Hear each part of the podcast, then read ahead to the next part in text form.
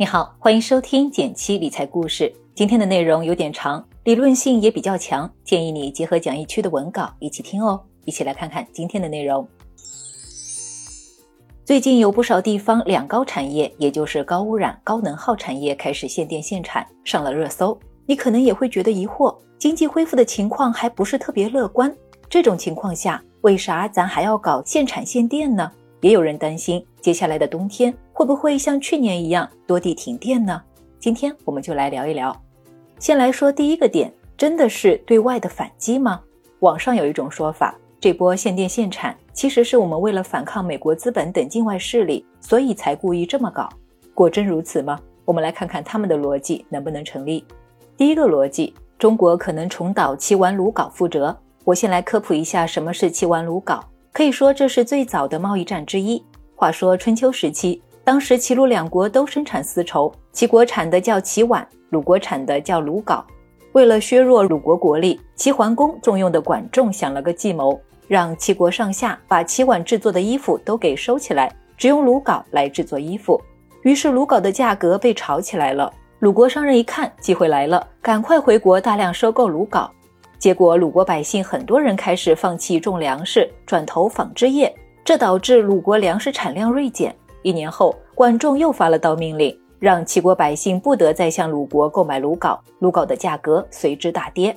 而缺粮少食的鲁国，这时候只能无奈地向齐国高价买粮食，毕竟衣服可以不换，饭总不能不吃吧。经此一役，鲁国经济近乎崩溃，从此再也不是齐国对手。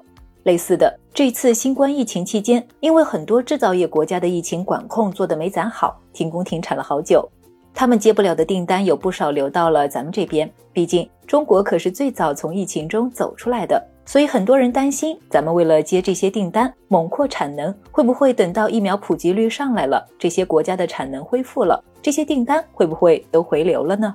那我们好不容易扩张的产能，不就白白浪费了吗？从数据来看，咱不用那么担心。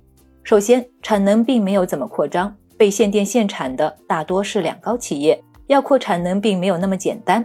他们要扩产，需要经过环保、发改委等部门的审批。我们从固定资产投资的分项数据也可以看出同样的结论：一到八月份的固定资产投资（不含农户数据）比去年同期增加了百分之八点九，其中设备工器具购置反而比去年同期跌了百分之一点四。也就是说，大家买设备扩产的积极性并不高。再就是咱们的产量也没有上来很多，虽然出口的增速是上来了，不过咱们的内需还没有彻底恢复到疫情前的水平，需求一增一减，即便不怎么扩产能，也能够满足现有的需求。所以，我们看到整体的产能利用率并没有提高到特别夸张的水平。第二个逻辑，美国蓄意炒高大宗商品价格，这个说法的叙事逻辑，简单来说是这样的。美联储狂印美元，拿到钱的华尔街借机炒高大宗商品价格。中国的原油、铁矿石等大宗商品都得从海外进口，这相当于推高了我国工业企业的生产成本。出口企业为了抢单子，没怎么加价，直接就卖了，成本上来了，售价却提不了多少，利润自然就受损了。而这时候我们停工停产，相当于减少我们出口的数量，这样出口货物供不应求了，咱们就可以卖出个好点的价格。为了方便你理解，我做了个图放在讲义区。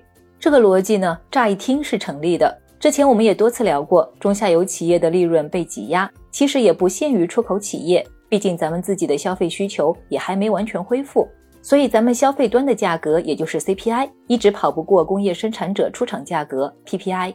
不过这并不见得是美国有意而为之。首先，意愿上，美联储印钱最主要还是为了应对疫情的冲击。毕竟，在疫情的影响下，不这么大放水的话，美国经济得倒退个好多年。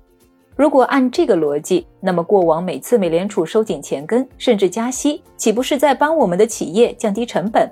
所以，意愿上，美国并没有这么做的动机，这只是正常的周期阶段轮换现象。其次，能力上，大宗商品的价格也不是由美联储说了算的。中长期来看，大多数大宗商品受货币供给的影响，并没有经济本身的影响大。像是美联储在二零一五到二零一八年一直在加息，但是油价却是在往上走的，所以总的来说，这两个逻辑都不大能成立。真正的原因还是能耗双控，目的是节约能源，从源头上减少污染物和温室气体排放。倒逼转变经济发展方式，提高绿色发展水平，以及更好地保障国家能源安全。当然，如果你对上述提及的经济名词不太理解，想提升经济敏感度的话，免费赠送你十五天减气 VIP。搜索公众号“减气独裁”，回复“电台”免费领取。回过来，那能耗双控到底是什么呢？能耗双控指的是能源消耗总量和强度双控行动。早在二零一五年的十八届五中全会就提出了，并不是一个新概念。这其中既有内部原因，也有外部压力。内部原因主要是中国过往的经济增长主要依靠劳动力增长和资本加杠杆，也就是借钱，是典型的数量型增长。现在人口红利差不多用完了，企业借的债务也有点太多了，赚的钱还利息也开始有点吃力了。这时候我们需要转向效率型增长，也就是提高产出效率。既然要提高产出效率，那么一方面我们得提高单位产出，另一方面则是减少单位成本。这里的成本也包括对环境的治理成本，所以两高行业自然是站在了效率型增长的对立面。外部压力方面，主要是能源安全问题，在石油、天然气等资源上，我们对外部的依赖度还是挺高的。